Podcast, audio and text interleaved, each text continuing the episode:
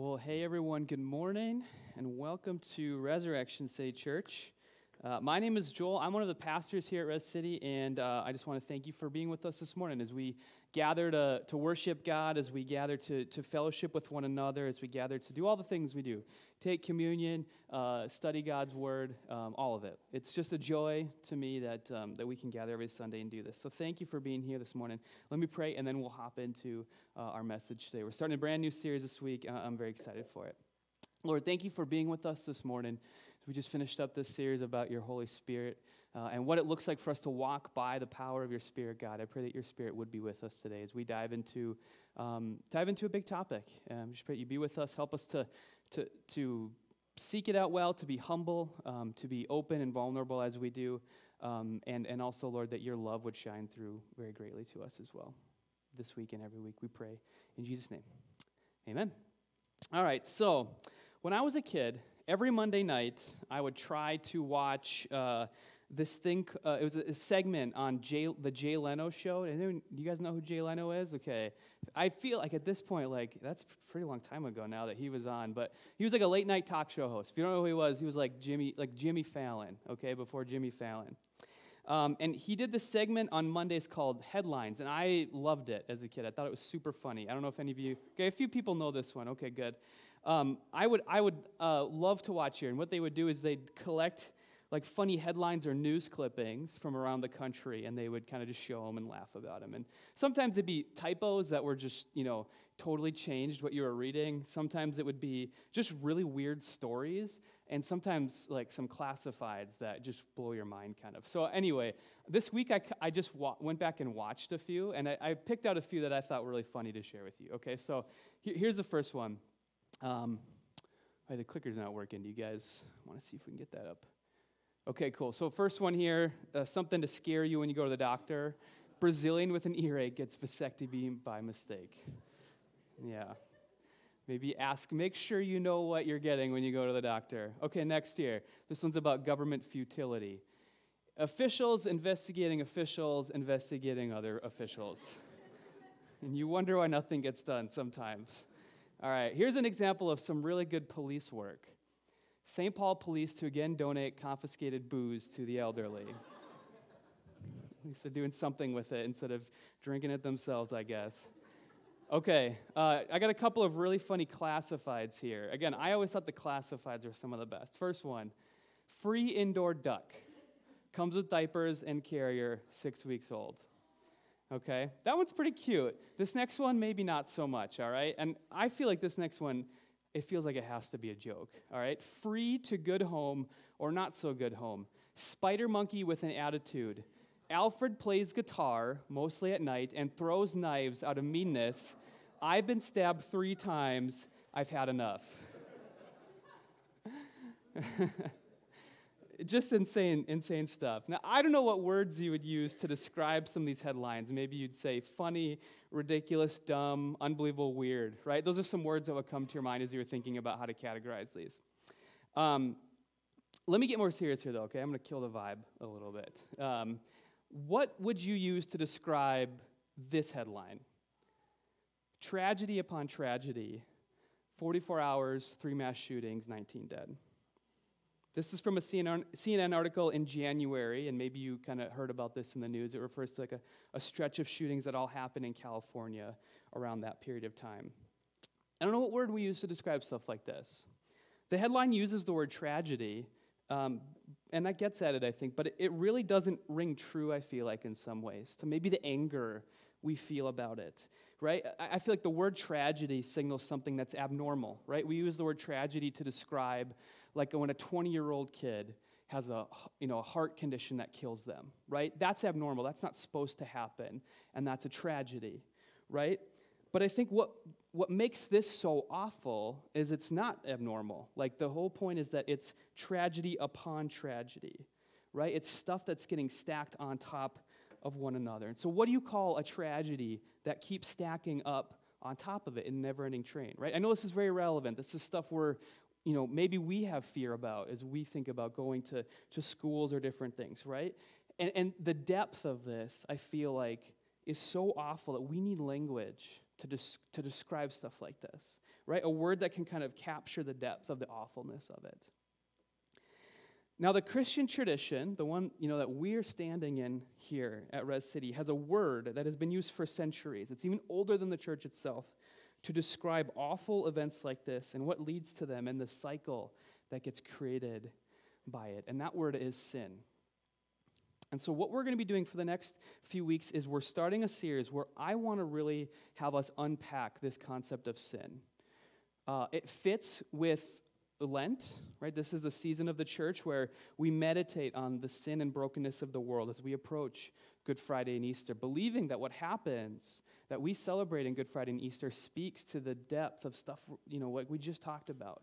It speaks directly to it, it's God's answer to it, right? But I also know that first, when we talk about sin, it's a thorny word for people to use. And so, what I want us to do is to recapture that word in a lot of ways for ourselves to kind of take it back and use it in the way that Scripture uses it. I think God intends for us to use this word because I think when we do, we better understand ourselves. I think we better understand the gospel, our world.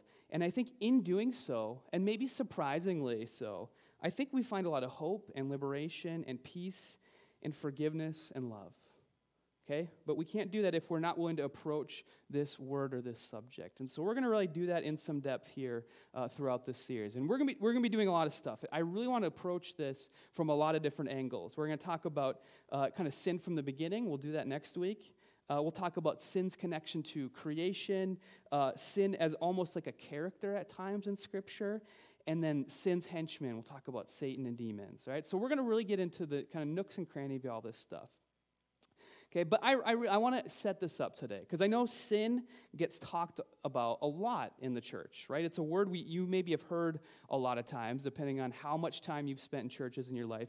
But I think the hard part is it's kind of one of those very Christiany words that we gets used a lot, but it's not always explained very well, right? And I think that it creates this disconnect sometimes between what I think is a really robust, you know, way to understand the world and a lot of cringe that we might experience because of it, right? When people, I think, especially outside the church, but often inside of it too, when they think of sin, I think a lot of times their mind starts to wander to witch hunts and religious persecutions, you know, uh, of Puritans, like scouring a village looking for some impure soul to burn at a stake, right? And admit it, when you see someone with a sign like from a group of people that are you know at like a at like a gay pride event or something they're protesting it. And the sign says you know everyone there is sinners. They're hated by god. You recoil from that a little bit. I think you should recoil from that right? That is that that, that i think is something we, we should understand. Like this is not i think okay to kind of use this word in the way that it often gets used a lot of times. Um, and it contributes to, I think, this, this disconnect I'm talking about. I was at a conference recently, and there, there was a speaker there, and, and they mentioned that this person mentioned his brother is like a theology professor, and he asked his students um, what sin was. And one of them said this Sin is putting shame on someone else for being themselves, giving you the excuse to judge other people. I think that's pretty lame, you know? And if I you know, if that's what sin was, then I would say, yeah, this is probably not a helpful idea for us to really engage with. Because that, I think, is what a lot of people think of sin, I think there's a tendency to get away from using the language of sin altogether, even among some Christians. But I think what we're actually trying to distance ourselves, what we're actually discomforted by, is not sin itself, but sort of the cringeworthy images that I just talked about. But I don't think that sin is this. Okay, I think sin is much more than how it gets talked about, right? And I think it actually deeply and compellingly explains the human condition. I think this is incredibly relevant for us to understand in depth what does the Bible mean when it talks about sin? What is it that God has come to rescue us from when we discuss sin? And so today I want to really intro this. I want to kind of get us on uh, the right path as we start to really go and analyze in, in depth what sin is. And I want us to really think about why it matters for us that we do understand sin, that we do think about it, that we do ask ourselves, where, where am I filled with sin? How am I contributing to sin in the world. Okay, so let's do this today. Let's start with a simple, kind of very high level definition of sin, but one I think is a good conversation starter, which we'll kind of narrow as we you know, go throughout the series today and then start to nuance even more throughout the series itself. So let's start here. What is sin? Okay, that's the question we're asking. I think at a very high level, sin is Scripture's way of saying that something isn't in line with God's design for the world, including us. At a very high level, I think this is what sin is. Now, when you put it this way, I think a lot of people could agree with this, right? There is something wrong in the world. I think we, we feel that. And even if, you know, uh, you know, you don't, you don't maybe say that necessarily, we all act like that's true, right? We all really, I think, believe that there's something wrong with the world. Something is not right right? But the problem is everybody has a different answer as to what that problem in the world might be, right? So, various things that you might hear people talk about as kind of the real problem in the world today. Here, here's just a list of things that I, I hear from time to time uh, sexism, or racism, or homophobia, or socialism, or Marxism, or chauvinism, or feminism, or corruption among leaders, or the media itself. Uh, a lack of education, in the world, resistance to science. Maybe it's big government, or maybe it's small government. Maybe it's the Republican Party, maybe it's the Democratic Party, right? Maybe it's, it's the trauma, it's trauma that people experience, right? Or maybe it's just any kind of rule or stigma that gets placed on anyone that limits their freedom and self expression, right? Some people would even say the problem in the world today is religion itself right? There's all kinds of things that you will hear people talk about as describing what's wrong with the world today. I think the issue is that while all of these things we could maybe focus on and we could say, yeah, there is some problem here, there's something wrong with this thing that needs to be corrected, and it contributes some damage to the world in some way, right? And we could do some work to try to minimize the damage of one of those things, right? At the end of the day, what we're really doing when we really think about it is we're scooping water in a bucket out of a flood. Right? We are not going to the root of what the real problems are. Right? We need some bigger idea of what's actually wrong. And I think this is where the language of sin is very helpful because sin accounts not or sin accounts not just uh, for the wide range of issues in the world, but also the interconnectivity between them and how they kind of stack up on each other and combine to create truly unholy stuff. All right, so let's narrow the definition a little bit more. What is sin? Sin is language that God gives us for the complex web of damage and evil that is done to humans and to our world. All right, in the Bible, sin is very multifaceted. It shows up everywhere, it shows up in everyone, and it infects everything right? We live in a world where, where things are interconnected to each other in all kinds of ways, right? And we, re- we really think about it, everything is kind of spun off of something else, right? Someone else's bad day at work becomes your bad day at home later. Your anxiety about how you'll pay for an unforeseen medical bill leads to your embarrassment later on because you find that you treat the barista rudely in your stress. A piece of code that someone writes in Silicon Valley for a social media app creates depression and suicidal tendencies in a teenager in New Hampshire. A traumatic event from someone's teenage years affects a friend they meet 20 years later. Right? Everything is, is connected, and sin is a slow moving chain reaction through everything. Right? Let me give you an example. I think something that we could conceive of happening. This isn't based on a real thing, but I'm sure you know we could find examples of stuff very similar to this if we looked. All right? Let's say there's a young man and he has a father who is the, the grand dragon. He kind of leads the, the K- local KKK chapter.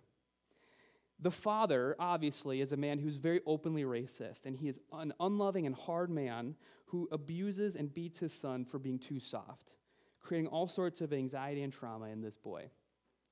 Now, as this guy grows to become a young man, in an effort to, to join his father, or sorry, to impress his father, he joins the KKK himself. And he, in, or, in or to go further, to try to impress his father, to earn his approval, he, uh, he uh, c- commits a racially motivated act of terror on a black neighbor of his, injuring the black man. And the white man gets, he gets brought to trial, and against the fact of the case, he's acquitted by an all white jury operating out of racial bias. Okay? And let's just say, in a moment of understandable rage and helplessness and vengeance to the injustice of the trial, the black man one night feels he feels so low, he has no other option but to attack this white man himself and try to get justice on his own. And he kills the guy.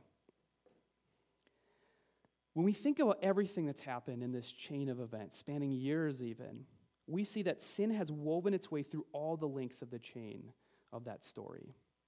Okay, you have the abuse and the beating by the father to the boy, leading to this trauma and anxiety, this sort of misplaced sense I need to gain this terrible man's approval. And while trauma is absolutely not a sin, okay, I want to be clear on that, what he did out of his trauma to harm his black neighbor, that certainly was. And the vengeance taken by the black man, that's also sin. So we see the sin done to this poor guy became his own sin now right? But then you have other stuff that is harder to define and nail down and quantify. The racism itself that spurred it on, right? The injustice of this trial because of the bias of the jury, that's sin. Working silently in the background of all of it to propagate this sin of racism over and over. Racism is part of this young white man. It's something that leads to his sinful acts, but it also came to him from his father. And the conditions that this man grew up in all around him shaped his view of the world around him, woven throughout culture and people for generations. This is not something new that had touched this young man, it is something much older than him. And so, in a sense, you can't entire, entirely blame this man for it because it's the environment he grew up in. There's so much here that could be called sin, and I think this is why sin is such a big deal because it's woven into the fabric of this whole situation. It's not just a random broken law, it's a complex web of damage and destruction that we all get sucked into, harmed by, and contribute to. And I think it's this complex web which draws all of us into its net that I think Scripture has in mind when it says things like this. Okay, here's some verses talking about, about the pervasiveness of sin in the world. I've got five of them. Okay, first of all, John 8 34, Jesus replied, Very truly I tell you, everyone who sins is a slave to sin. Romans 3 9, Jews and Gentiles alike are all under the power of sin. Romans 3:23 For everyone has sinned we all fall short of God's glorious standard. Ephesians 2:1 Once you were dead because of your disobedience and many sins. And 1 John 1 8, if we claim that we're free of sin, we're only fooling ourselves. Now, what does all this mean? This is not a means of heaping shame on people needlessly by the Bible. That's not the goal of the writers of these passages of Scripture. Instead, it's their attempt to communicate the world as it is. Okay, and so when we take all this together, here's what I think Scripture is saying about all of our relationship to sin. I think we can put it in three ways. Okay, first of all, we are enslaved by sin. Second, we all perpetuate sin. And then third, we are all victims of sin. Now we're gonna we're gonna unpack all of these, explore all these throughout the series. That's kind of the goal. Again, I want to come at this from a lot of angles, right? I want us to think about how sin is not just something we do; it is something bigger than that. It is something that we do, yes, but it is also much bigger than that. It's not something that we can escape right? We can't cancel it. We can't divide the world up neatly into sinners and saints based on our own criterias of righteousness. And we can't logic our way through it with better education or with grit or with just some good plan to manage it. We can't do those things. We can try to do those things. We can maybe minimize it in some ways, but we can't stop it because sin is a meat grinder that devastates us all over and over forming us all into its own ugly image, wrecking all of creation, and it has been doing so for about as long as humankind has existed. The centuries of that that have been caked up on us all is a backbreaking load for humanity to carry.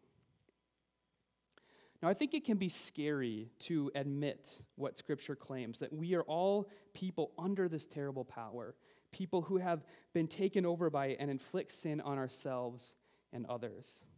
I think it plays in a lot of ways to our deepest fears, right? That we're not as free as we like to tell ourselves.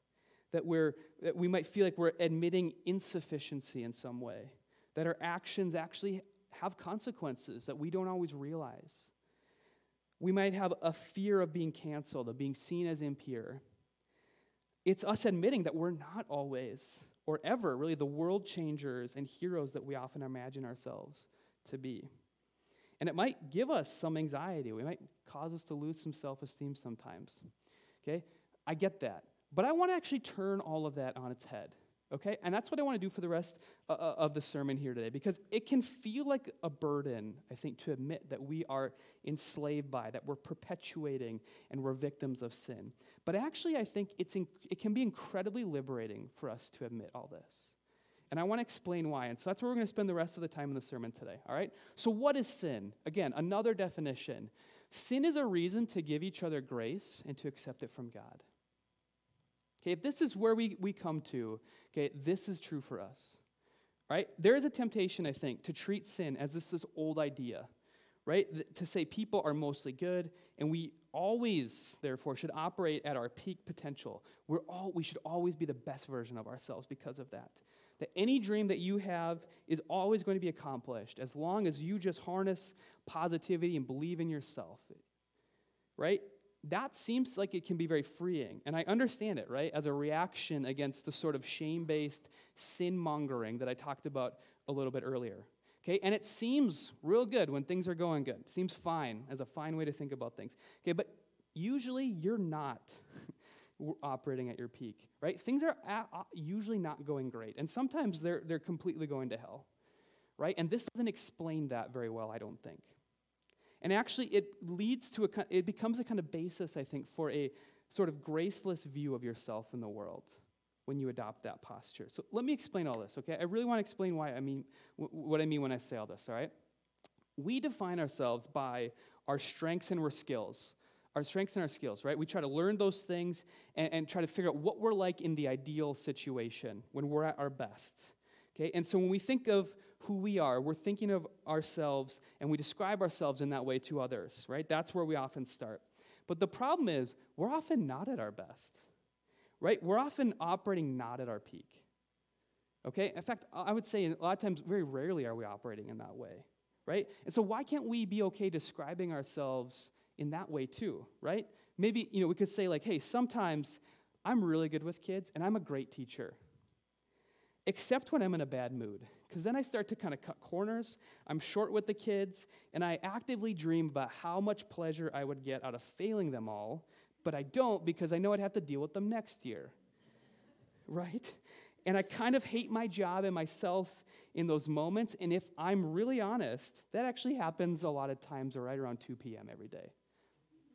Okay? That's actually who I am a lot of the time because we've told ourselves that who we are is only the best version of ourselves, the, the one we put on social media and resumes, we have to think of ourselves all the time as not being touched by sin. But that's not true of our day to day lives, right? We might spend a lot of time thinking we're that 8 a.m. version of ourselves, and that the 2 p.m. version of us, that's kind of just a fluke right? But if we're honest, we're just as often that 2 p.m. version of us as we are the 8 a.m. version of us, where we're firing on all cylinders, we're ready to do good, and we're ready to save the world, okay? Both of those things are true of us, right? Even in the same day, a lot of times. And it's okay to admit that, right? We don't have to fear admitting that. All right, this realization, I think, is also very liberating for our interactions with other people, too. Right? An author named Dave Zahl, he explains how we often view people who let us down or do wrong to us in some way. He's, you know, he's talking about someone here who has like a low view of human, human sinfulness. He says, they tend to distance themselves from a wrongdoer. And they insist that the guilty party is a fundamentally different type of person than they are. They're an incel, a bigot, a small minded, privileged rageaholic. They sort people into categories the sick versus the healthy, the sane versus the crazed, the caring versus the callous, the privileged versus the oppressed, the good versus the bad. This allows us to judge and move on, case closed.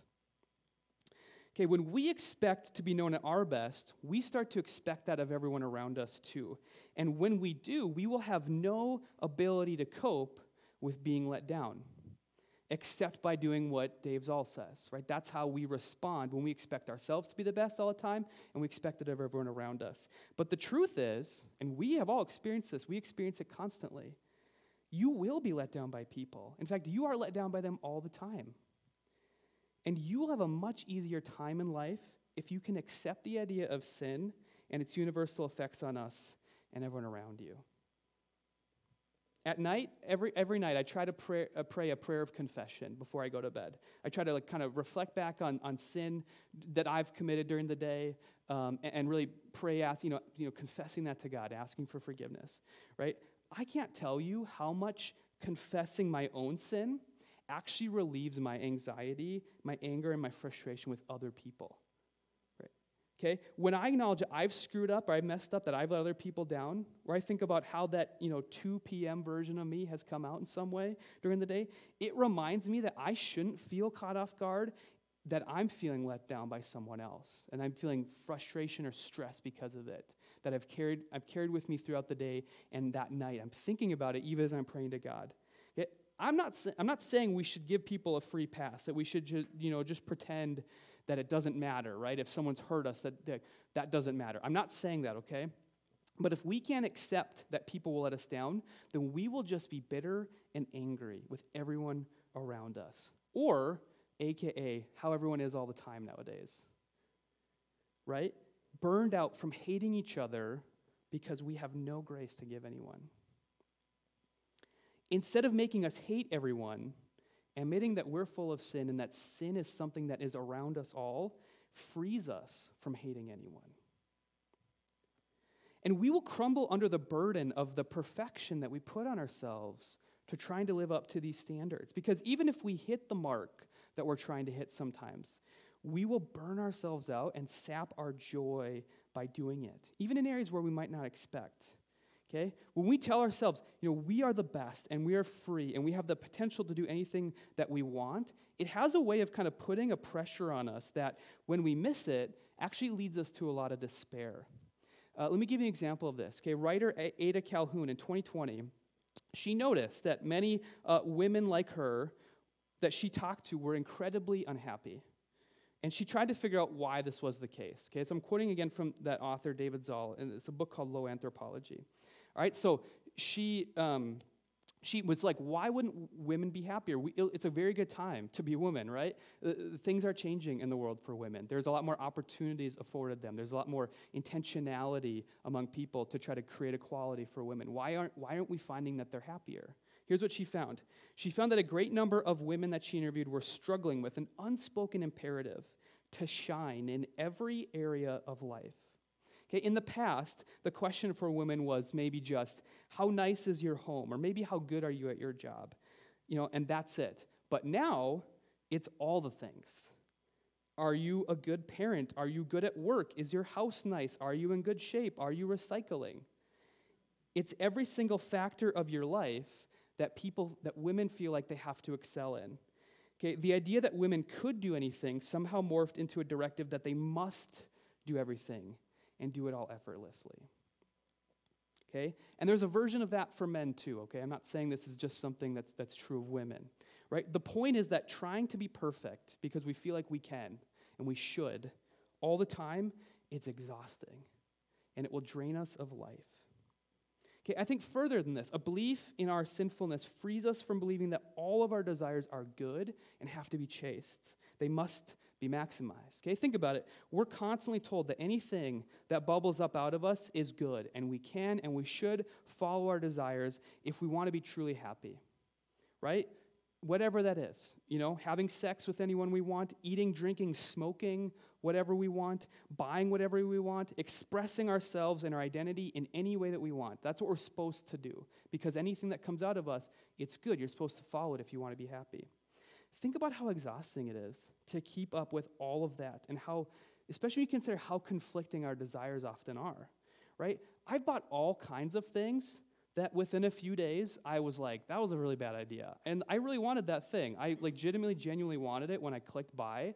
And now I'm like, that was a stupid idea, Joel. Actually, Julie has started to make me, like, whenever I want to buy a piece of clothing, she asks me like 10 times, Do you really want this? Are you going to want this in a week? Because she knows that oftentimes, like, I change my mind. My desires are conflicting within me, right? It is not always a good thing that comes out of me. Our desires change on a whim, and they are in no way infallible. And in fact, we often regret them. It's exhausting to keep up with them because we think it might lead us to true happiness to follow them wherever they lead. It's exhausting to deal with the ramifications of diving in headfirst to our desires and often the, hurt of ourselves and others that can come with them. And I think it's also exhausting to have to defend everything we do, right? To never apologize, even though we do know deep down we did something wrong.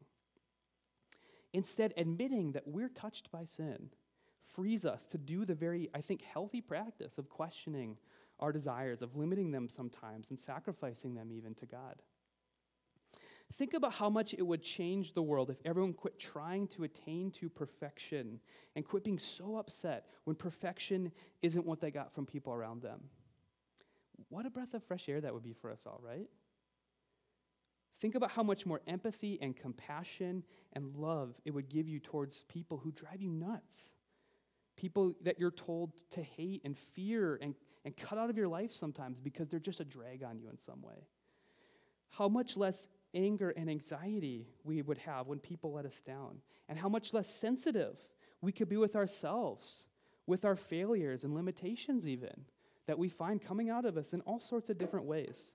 Right? It would be a reminder to us that, like, we can accept grace.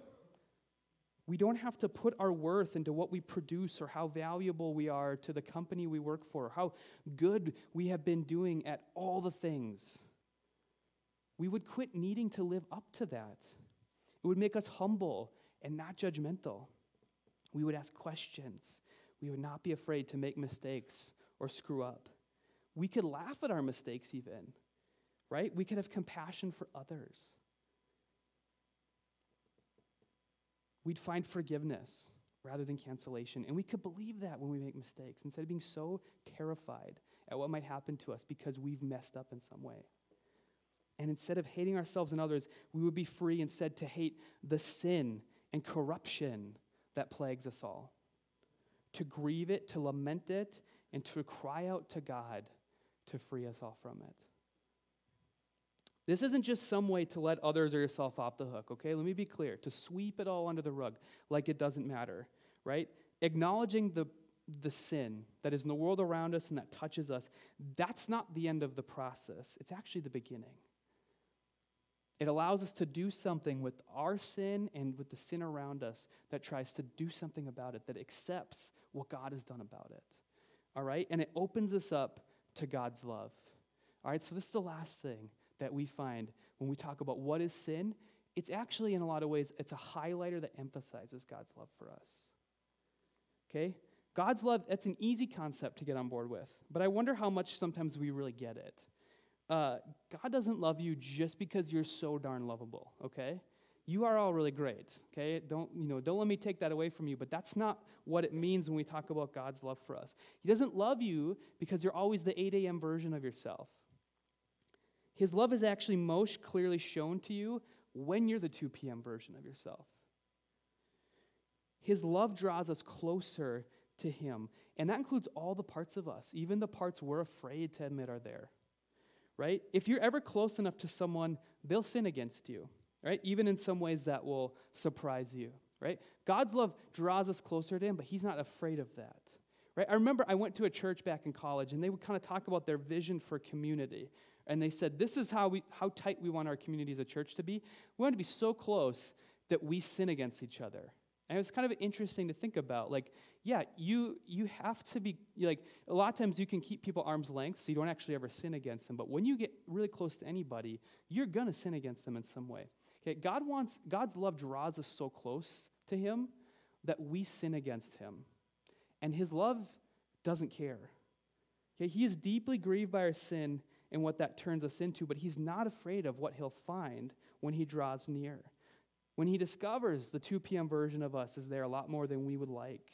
That, that we are someone who has let people down, and we don't handle it well when people let us down.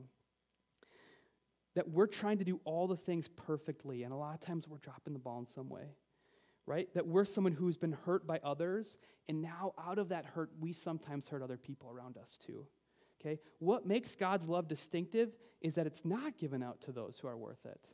And it shines out all the more in us because it endures despite the fact that we have been people who are scarred by sin done to us. We have red in the ledger, red in our ledger because of the sin that's been done to us. The more we ignore our sin, pretend it's not there, or convince ourselves it's always just someone else's fault, I actually think the less we're going to truly experience God's love. If you want a deep encounter with God, a lot of times that starts with admitting your own sin because that's where God's love shines the brightest and we feel it the most, is when we really don't feel like we deserve it, but we get it anyway. This is an avenue for you to experience God, to confess your sin, to repent from it, to turn to God, to grieve it, lament it, admit it is something that we're stuck in, and that we believe that Jesus has set us free from if we follow him, but that continues to affect us even now still. So, as we walk through this series, I want to close here, but as we walk through this series, I hope that you're doing two things. Okay, this is, this is what I would love to see us all doing examining ourselves to see where sin does still work through us, right? If we follow Jesus, we're no longer a slave to sin, all right? But sin is a pest that does not go away without a fight. It is something that still is trying to work through us. And second, as we do so, Okay, as we really try to press into this heavy topic, that you would be seeking out God's love throughout it all. Because I truly believe that God's love is shines so brightly as we experience it by pressing into sin. All right? Well, we're going to head into a time of, of communion and worship here now. now. Communion is a regular practice of the church. And I think what it is is us living out the gospel every single week, reflecting on our sin, where we you know, in a sense, eat and drink God's love for us that was shown to us in Christ, whose body was broken and his blood was shed on our behalf to show us his love, right? Romans 5 8, Paul says that God's love is shown in this, that while we were yet sinners, Christ died for us, right? When we take communion every week, we are reminding ourselves of God's deep love for us and the lengths that he went to to love us still, to die on the cross for us. And in our worship, I think Zach does a really good job with this in, in drawing out confession, uh, drawing out the hope of Jesus, uh, the blood of Christ that has been shed for us on the cross, and, and our joy that can come from it. I, I think Zach does a really good job in our worship with drawing stuff of like this out in the songs. I want you to really meditate on that as we worship today and every week because it's, it's drawing us into God's love when it does that. All right, let me pray for us and then we'll, we'll head into that time. Lord, we thank you that despite the fact that we live in a world that is broken, that is filled with sin, and that we ourselves are people who have been uh, marred by that, Lord, in all sorts of different ways, that you love us still, and that your love is a redeeming love that sets us free from sin, God. Help us to, even if this is a message that we know very deeply, Lord. Help us to continue to experience it in deep ways as we go deeper and deeper to know what it looks like for us to be made into the image of your Son, as we, as we are sanctified, as we are purged from the sin that is within us, God. I pray that you'd help us to do that well, Lord, uh, in this series and every day, Lord. We pray in Jesus' name. Amen.